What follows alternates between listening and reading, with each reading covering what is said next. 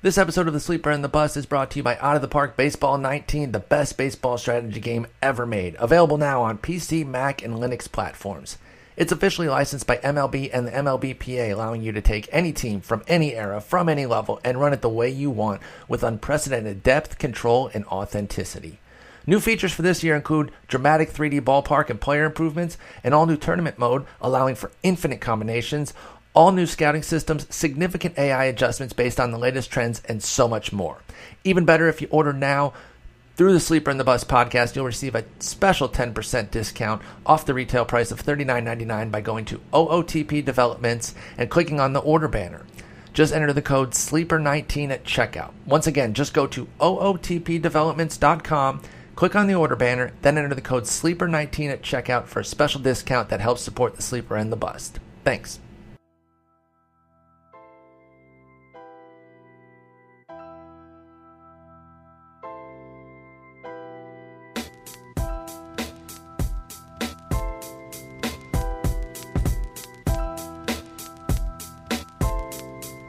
Welcome to episode 570 of The Sleeper and the Bust. It is Sunday, July 1st. I'm your host, Paul Sporer, joined by Nick Pollack. It's our fireside chat on a Sunday afternoon. How's it going, Nick? What is happening?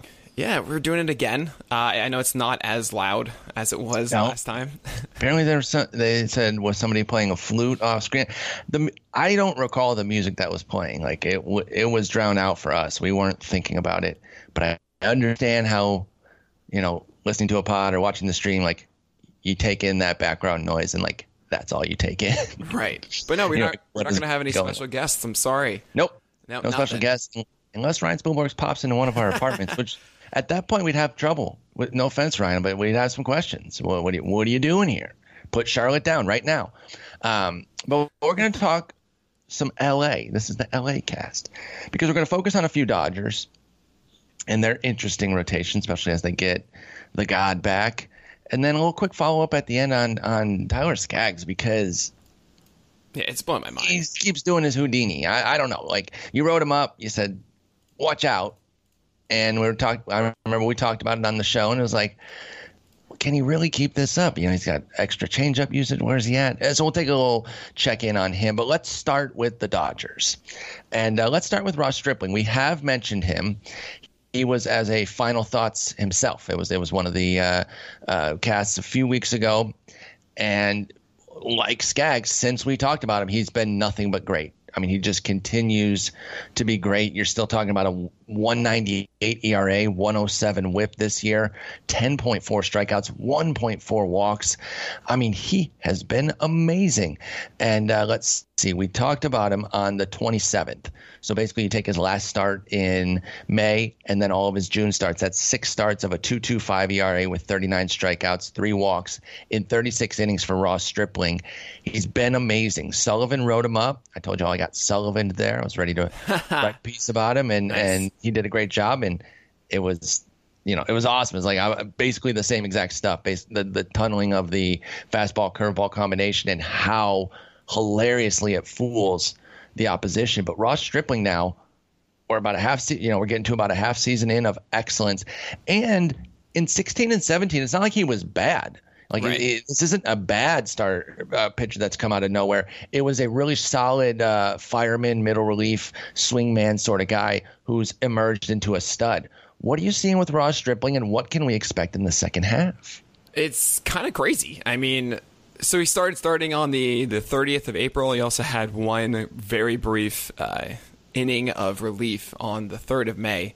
But hmm. yeah, as a starter, including that one inning, it's a 229 ERA with a 29% K rate, 2.4% walk rate. That's crazy. That's the craziest part right there, the walk rate. And because I, yeah, sorry, I, just with the breakers, I can see the strikeouts, but that walk rate that, well, that, that's what's blowing my mind. so him. that's because of a 55% zone rate on a slider, and he loves throwing it glove side. Uh, he actually does the McHugh, which no one really does. Now, I'd say the McHugh, this is like 2014 prime Collin McHugh. The reason for his success, a lot of people talked about the curveball. It was actually, McHugh was super talented at throwing high sliders. Mm-hmm. That started out of the zone. Everyone says, okay, this is not going to work. And then just kind of comes down and clips the top of it. Freeze him And and I think he's doing it again. By the way, just as a side note on McHugh, Yeah. a .97 ERA in 37 relief innings for them. Um, so yeah, that that's a great comparison. I love that you're bringing up McHugh. And that's what he does against lefties. So he comes high and tight with with sliders. It's essentially kind of what uh, also what Mariano Rivera used to do with his cutter. He'd go high and tight with that. Obviously, different movement, but that's the philosophy. If you can kind of like sneak that pitch in there, it can be very effective. And with right-handers, he's staying down and away with it, but both on the plate mostly. So being being able to have that confident secondary pitch you can throw for strikes all the time, and pair that with a four seamer that stays up.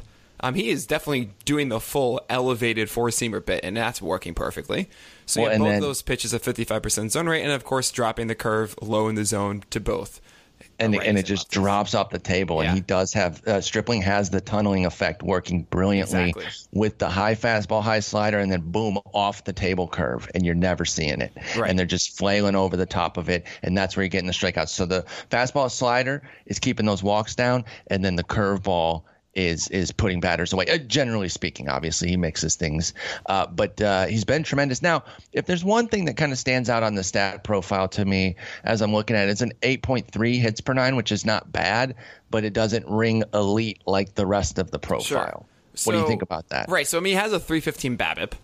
Uh, he is a he is a ground ball guy, 51.5 percent. So you do, you know, you're you're a little bit used to an elevated BABIP. I don't think it's gonna be that high. I, mean, I think he's pitching well enough to avoid that. At the same time, left on base rate 89 percent is ridiculous. You don't think that's going to hold? No, I No, mean kidding. I'm saying kidding. 89 percent. By the way, since uh, the 30th of April, I've just kind of ignored his relief stuff. Yeah, 91 overall, but uh, just Right. lop off the relief stuff. And he's ta- uh, Nick's talking about as Stripling as a starter. Right. So it, it's interesting to me. I mean, that curveball, and I talk about money pitches being 40 40 15, 40 O swing, 40 zone rate, 15% whiff rate. His curveball just misses with a 39% whiff rate and 44% O swing, 17% whiff, but it is a curveball. And I, I've alluded to this a couple times where when I say money pitches, it, that normally applies to sliders and changeups most of the role, and curveballs kind of. They don't often have like the They can have a lower threshold. You can kind of tweak it for a money curve because you watch Ross Stripling, and I think he would come away saying that's a money curve. Right. I mean, it's a fantastic pitch, and that's part of the reason why he also has that great ground ball rate is because when they do make contact, they roll over it a ton. I I like it a lot. His changeup, I haven't mentioned, is pretty mediocre. Uh, 34% zone rate and 30% whiff rate. It means he's essentially not getting strikes with it often. Uh, they haven't killed it. That's a good thing. But No, and he does mix it in 12% on the on the changeup for Stripling, but it's not. It's, not a show. It's I don't really, yeah, I don't want to mention it much because of this. Uh, now, the one thing that I, I was curious about early on with Stripling was that his schedule was pretty easy. Mm-hmm. Uh, back back when he played the Diamondbacks twice, they were not the same Diamondbacks that they were now. So he faced them twice, and then the Padres, and then the Reds, and the struggling Nationals, and then the Padres again, and then the Phillies, and then the Pirates. Like these were all not strong teams, and in that stretch, save for that first start against the Diamondbacks, there was only four earned runs. I mean, he had four shutout appearances in that, or three, I should say. One was one was relief. Um, but then recently, though, it was the Braves, Giants, Cubs twice, Yes. and he's done well. Done very well. Those are his last four starts. He's gone more than uh, six plus in three of them, and then the most recent start, five innings, one run against those Cubs again. So you're talking about a three ERA in 24 innings, 23 to one strikeout to walk ratio for Stripling, five homers there, kind Right. of doing most of the damage, and. I think that kind of marries up well, right? The the low walk rate, obviously, he's living in the zone, so he's going to give up some homers. Looks like more solo shots than anything else. I guess looking forward, where where are we at with Stripling? Do you we do believe that the Dodgers will keep him in the rotation, right? They're not going to do anything squirrely No, yeah, there's no with way. Buehler coming back. Okay, I didn't I didn't Right. think so, but they, they can be wild sometimes. Um, but what are your expectations for the second half of Ross Stripling? Right. So I'm looking at those last four starts, and I kind of this is much closer to what I actually expect from him. Um, it's a 307 CR, but then also a four FIP, and I mean it's obviously because of that uh, 19% homer per fly ball is the main difference there between the two. I think something in the middle there. I think like a 3 5 ERA sounds about right. Yeah. Or so with about a 24% K rate, and I, and I walk rate will still be good. I mean, I think the floor is great. lower than people think it is. Um, like, a great example was Flaherty, where he had n- these nine starts that were great, and he got he got pretty lit up against the Indians. Uh, and we kind of forget that, yeah, it's he's doing great. He's, you know, you want to throw him out there every time. Of course, we're not saying don't do that, but be aware that, you know, we don't think he's going to be a top 20 pitcher, even though his numbers have been an absolute stud so far. Exactly. And don't panic the first time that Stripling gets rocked, right. like yep. five, six runs. It's like, okay, this is kind of uh, bound to happen at some point because that's just the way it works with pitching, the ebbs and flows of their season and of their stuff.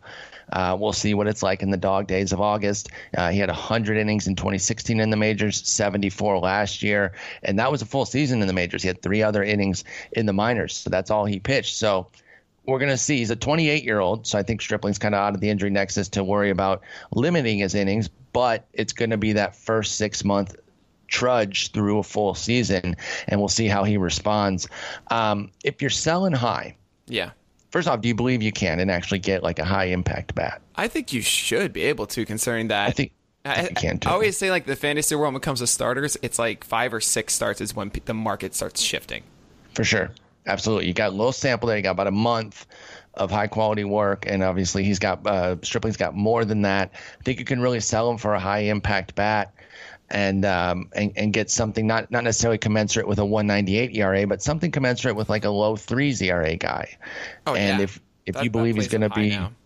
350, 375 the rest of the way, then you want to cash that in and get the big bat. So I would definitely consider trading him because I do think you'll get something uh, very nice back with Stripling. Yeah, I think that's, that's something I'd agree with too.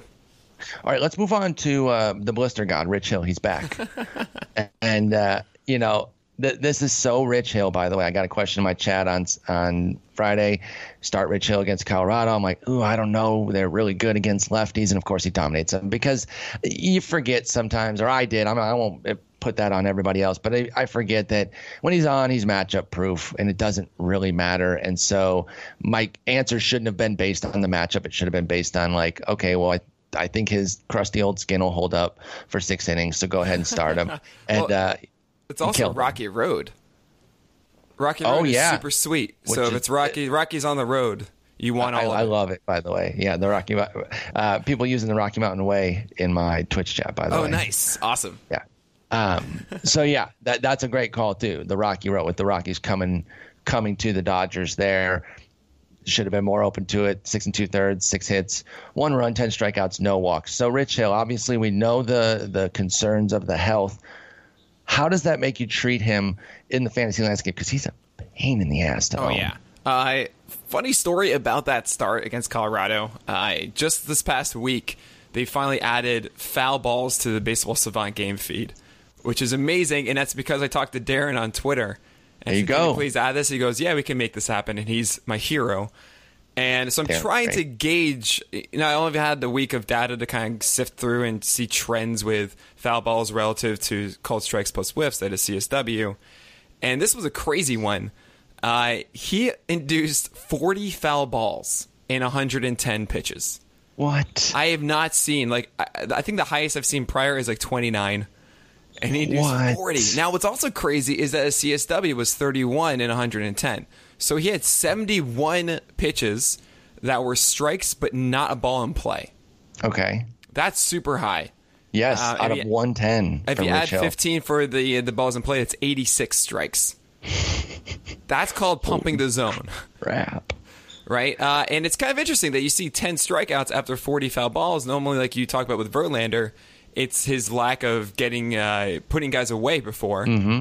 Um, but I think it was in the context of Luke Weaver. I mean, Luke Weaver this year, rest in peace. But uh, but last year he was he was one of the better guys in inducing foul balls, and it helped him get strikeouts because those were happening earlier in the count. And we talked about that in preseason, here. right? Exactly. Uh, so I mean, if you own Rich Hill, you can't trade him. No one. No, because you won't you won't get fair value. And you know what exactly. you bought into, right? Like this is not a shock that he's a pain in the butt to exactly. own. It's been that way with Rich Hill since he broke out. It's like it's the headache that you incur, but that's part of why he's cheaper. By the way, that was a season high fouls. The next highest was on um, June 10th when Nate Eovaldi induced 38 against Seattle. Nice. I didn't have that yet, so I'm really happy that I I got this in the week to be like, okay, I can put a standard or like a high bar here now. Uh, you you were 100% right there. Um, so yeah, so Rich Hill you know what you're dealing. I think you got to keep him too because, I mean, he can be so good, and you'll never get a return commensurate with with, with Right, that exactly. potential quality. So you just hang on and kind of ride it out. Um, assuming a modicum of health, right? Maybe one more DL stint. What are you expecting out of Rich Hill the rest of the season? If it's another DL stint, he'll be out for about a month and a half then. Because that's just kind of how Rich Hill works is I, I imagine if it's a DL stint, it's gonna be another blister. Which Yeah. is the same thing reopened, which I would imagine it takes a longer time than to heal again. Yeah.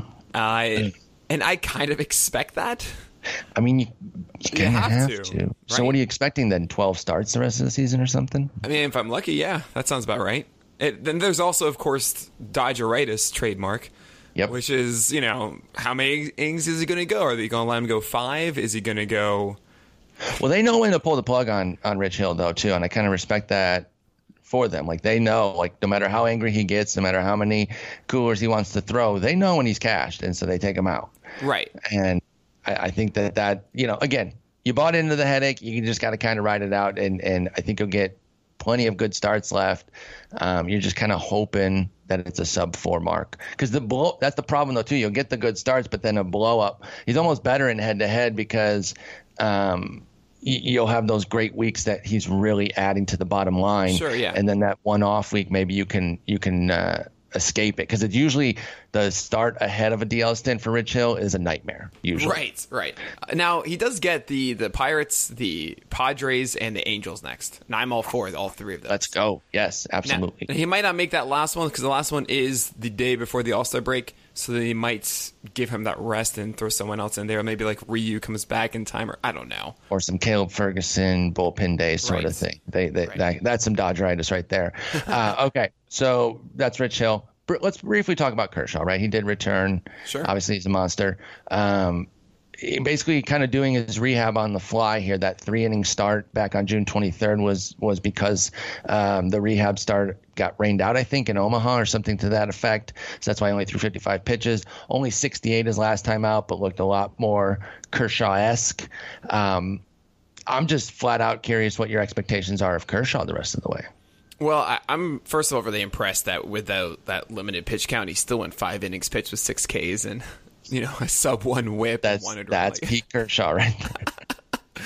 So I mean, it was also good to see him throwing his curveball super well. And Agreed. they mentioned this in the broadcast, and I can't agree more.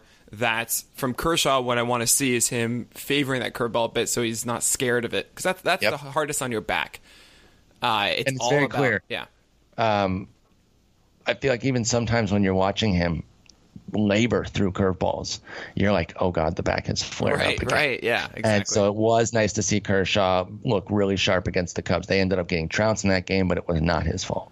So uh, the best I can say as far as what I expect is, uh, I mean, I'm worried that something else will come come by. It's already been twice this year. I have him at seven on the list. He'll be there at six tomorrow. Okay. Uh, and I mean, I just I can't put him back in that you know that holy trinity of Scherzer, Kluber, Sale just yet. Not yet. Um, but he's going to go above Verlander, who's been struggling get- lately. Shut your mouth. Let me give you a utopia. he has been, um, and it's uh, killing my fantasy team. I know people care. Um, let me give you a utopia where we've turned injuries off. Yeah. Where would you put him then? Like what? What? If we turn, if we turn, would be back if we turn that level? injuries off, if we turn Yeah. injuries off, yeah, he's number one. He's the best pitcher on the planet. still believe in the skill. Okay, that's all I'm curious of, Yeah. and I agree that it, that should be the case. But I know there's been some wavering kind of in the fantasy baseball community of like, we know he's still good, but is he still elite? And I'm like, he is still elite.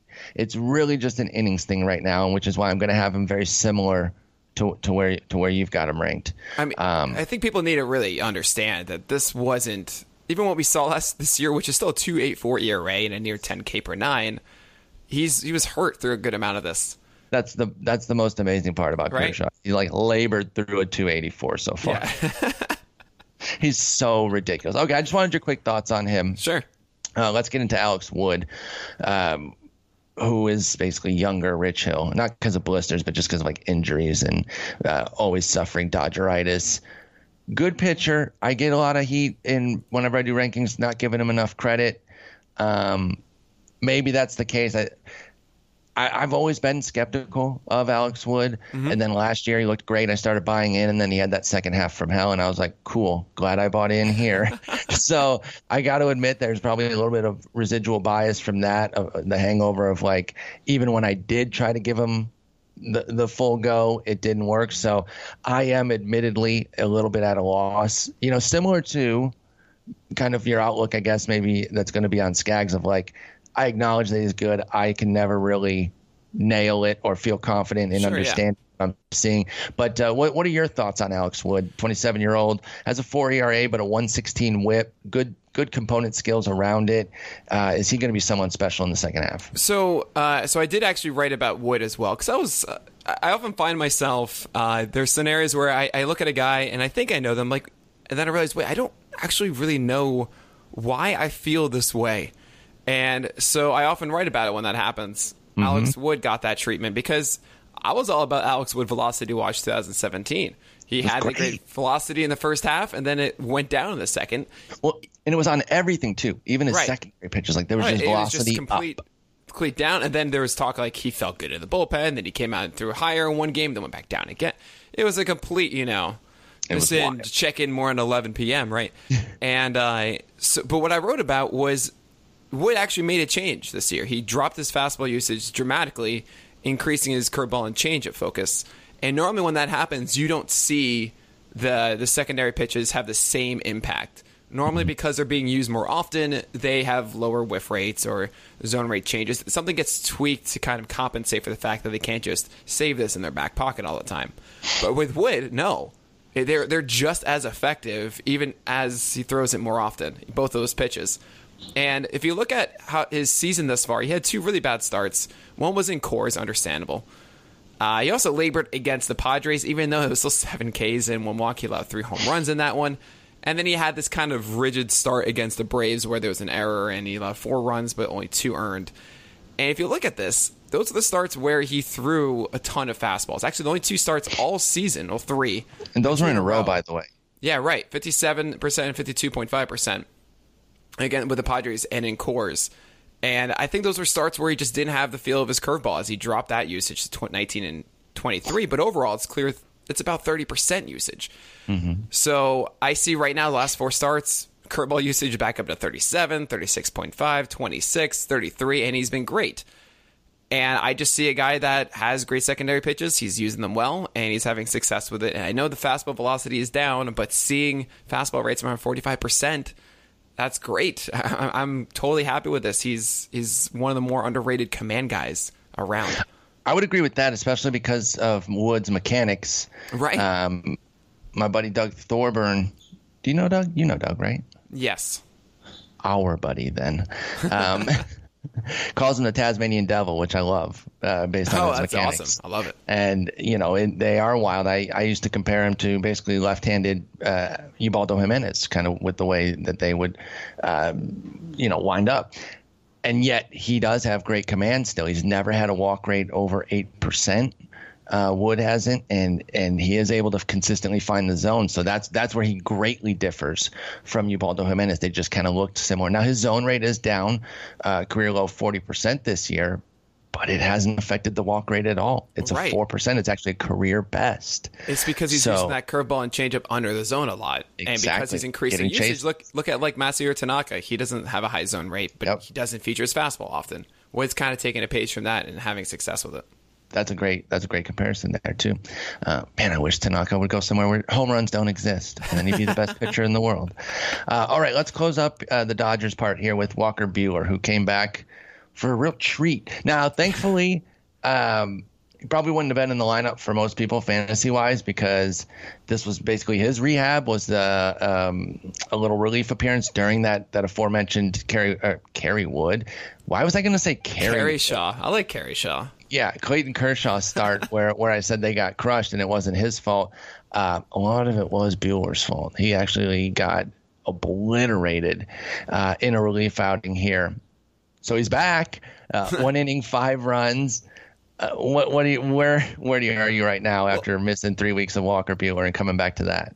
Honestly, all right. The, the Dodgers rotation is Kershaw, Stripling, Wood, Maeda, Hill. And that's I don't really see this going six man with Buehler getting in there. So you think he's out? so. Well, I think I think they're just going to be patient with him because he also want to maintain his innings. He only has 52 this year. Uh, if you really want to say 51, save for that relief appearance, and Sure. they want to keep him at about 130, 140.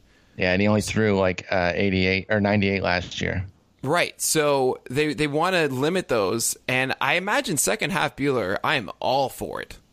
I- I think I think he's going to be great. I, th- I I think what the Dodgers should do is just leave in the minors for a moment, uh, and they will need a start. This this Well, yeah, Dodgers. The thing of it is, you set a, a Dodgers five man rotation, and it lasts those five days, Right. and then something has happened. Right. I mean, it's the opposite of what I say about six man rotations, that they never last. Yes. Uh, but then you also have Ryu coming back somewhat Mm-hmm. soon, maybe. Who knows? I mean, it's Ryu. Uh, but I think they're going to just be patient with this because they don't need to rush it. And he has options. He can go to the minors and hang out there. And Yeah. he looked bad in that one minor league start. Sure. All right. Just, I'm sorry, my, that one inning of relief. Just hang out in the minors. It's but fine. Don't they care about happen. our fantasy teams, Nick? Yeah. Don't they care about our fantasy teams? It's the Dodgers. I know. AJ kidding. Hinch no does, team though. does. That's nice. That's nice. But yeah, of, cour of course they don't. And um, you're you're right. I mean, they, they they don't really have any reason why they have to bring him up Right. and and have him even pitching in the bullpen. They can keep him on a on a steady five man down in the uh, minors for Walker Buehler. He's got 65 innings so far this year. You're you're figuring he can kind of double that. And they're going to want to space those out, and there's going to be times where he's just kind of sitting on the shelf for 10 days and that sort of stuff. It's going to be pain in the butt. There is one thing that we never talk about in fantasy, and that's playoffs. And you would think that the Dodgers would want him around in some capacity. Absolutely. And you have to be cognizant of that with young guys on quality teams that they're going to manipulate that because they're thinking seven month season, not six. Exactly. So, what are you doing with Buehler then? Let's say in mixed leagues that are redraft Mm-hmm. and uh, 12 teams or fewer, and you got kind of a kind of a wild card here that might not even be in the I- majors for a I would bit. like I would like to hold on to it if possible because I have to imagine he won't last on the waiver wire. There will be Not a even a team that has it. So it really depends on what my situation is with my team. Uh, if if I'm at the the essentially if I'm in the bottom half, I can't risk that. If I'm in the top half, I'm going to try and make it, myself survive with that uh, one bench spot because come playoff time, I want to have Walker Buehler on my team. So, if you're in the bottom half but you're close and you're trying to make a push, is Walker Buehler somebody you dangle out there? No, Oh, yeah, 100%. You might not get full full value because he is uh, in limbo with his spot right now, but you just say, hey, listen, guys, I need a big bat or I need somebody who's pitching. Talk, talk to one of the top two guys. I mean, Yeah. with every trade, you look at what you have and who needs that. You don't actually look for what you want first. Uh, so I would Yeah, you talk gotta to one of find- the top you gotta guys. find a buyer. Right. You want, you look at the top guys and see someone the worst one with pitching there. Like you want to beat that guy? Well, I have Walker Buehler. You can get for cheap that can that can help come September. especially like you're saying head to head league where you're going to have playoffs somebody Right. would want to stash him for a playoff run that makes sense with walker buehler all right let's finish up uh, with just kind of a check-in on tyler skaggs and when i texted you about this i was like this is not a gotcha like oh No, no, of course let's- not. let's expose you because um, I, even when we talked about him and we actually talked about him on the rank cast when i was a little bit higher but that was more just kind of had him somewhere whereas you were like i don't really buy this Right. he's continued to do it, but nothing. I haven't seen a whole lot of change still, except the the changeup's still a big deal, and that was what we talked about on the show. Fastball has been a big deal, but but how is Tyler Skaggs still toting a 264 122 combo, which by the way is a little bit of an off combo. When the whip's that high and the ERA is that low, ERA is usually going to bump up. So I still Right. think there's there's movement on that ERA go, to go upwards, but not to an obscene level. So still still performing well right now. Uh, has Tyler Skaggs changed your opinion at all? Do you know the teams that Tyler Skaggs has played in the past month and a half? Is it straight garb? It's okay since uh, let's go with since May 11th. Okay. I know he faced my beloved Tigers. It's the Twins, it's the Rays, it's the Jays, it's the Tigers, it's the Rangers, it's the Twins, it's the A's, it's the Royals, it's the Orioles.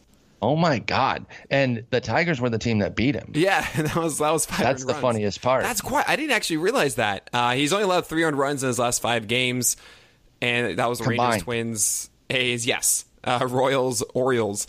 Um, I mean, this is of course in the first half of it. He faced a lot of tough teams: Seattle, New Sure. York, Astros, uh, Red Sox, Indians, and he did well overall. Only one game of those over 200 runs.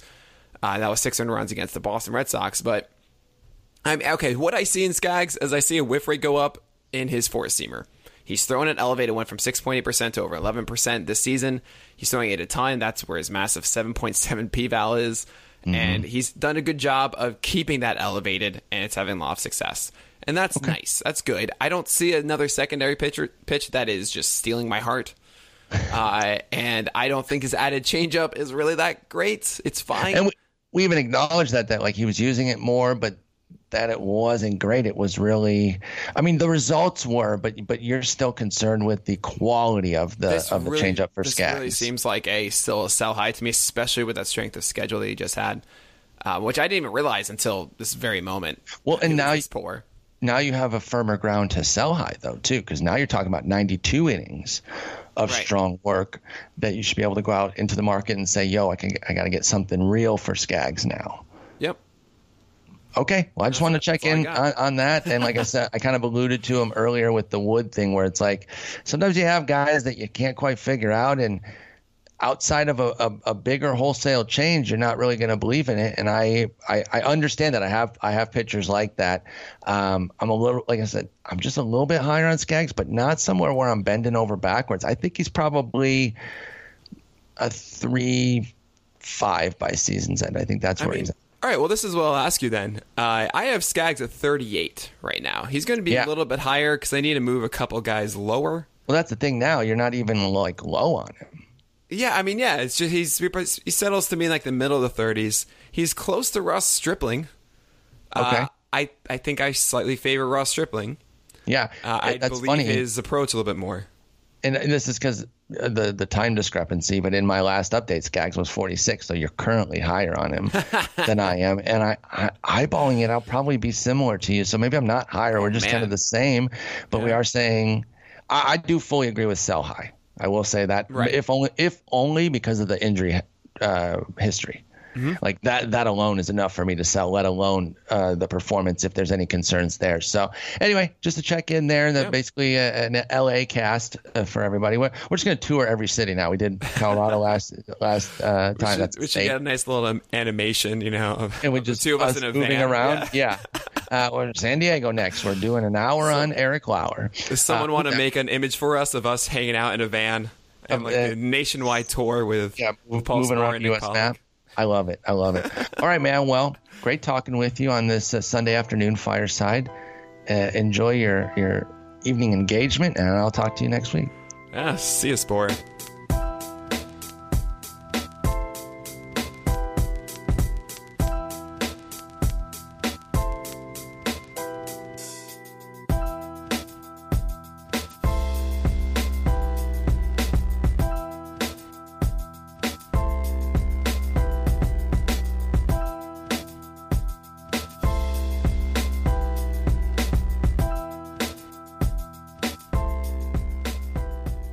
Want an unfair advantage to dominate your fantasy baseball league? Well, look no further and download Squad QL, the only mobile app you need to crush your friends and rivals this year. Download Squad QL for free for your Apple and Android devices. Squad QL recommends the best starting lineup each day based on your starters, bench players, and free agent pool. How does SquadQL actually do this? The app connects directly with your Yahoo, ESPN, and CBS leagues, pulling in your actual roster, your league's scoring system. The app also provides waiver wire recommendations, daily updates to player rankings, and much more. Head to the Apple app or Google Play stores to download SquadQL, your all-in-one fantasy baseball manager. SquadQL is brought to you by the creators of RotoQL the leading daily fantasy lineup optimizer trusted by over 100,000 DFS players. You can also download RotoQL for free for both Apple and Android.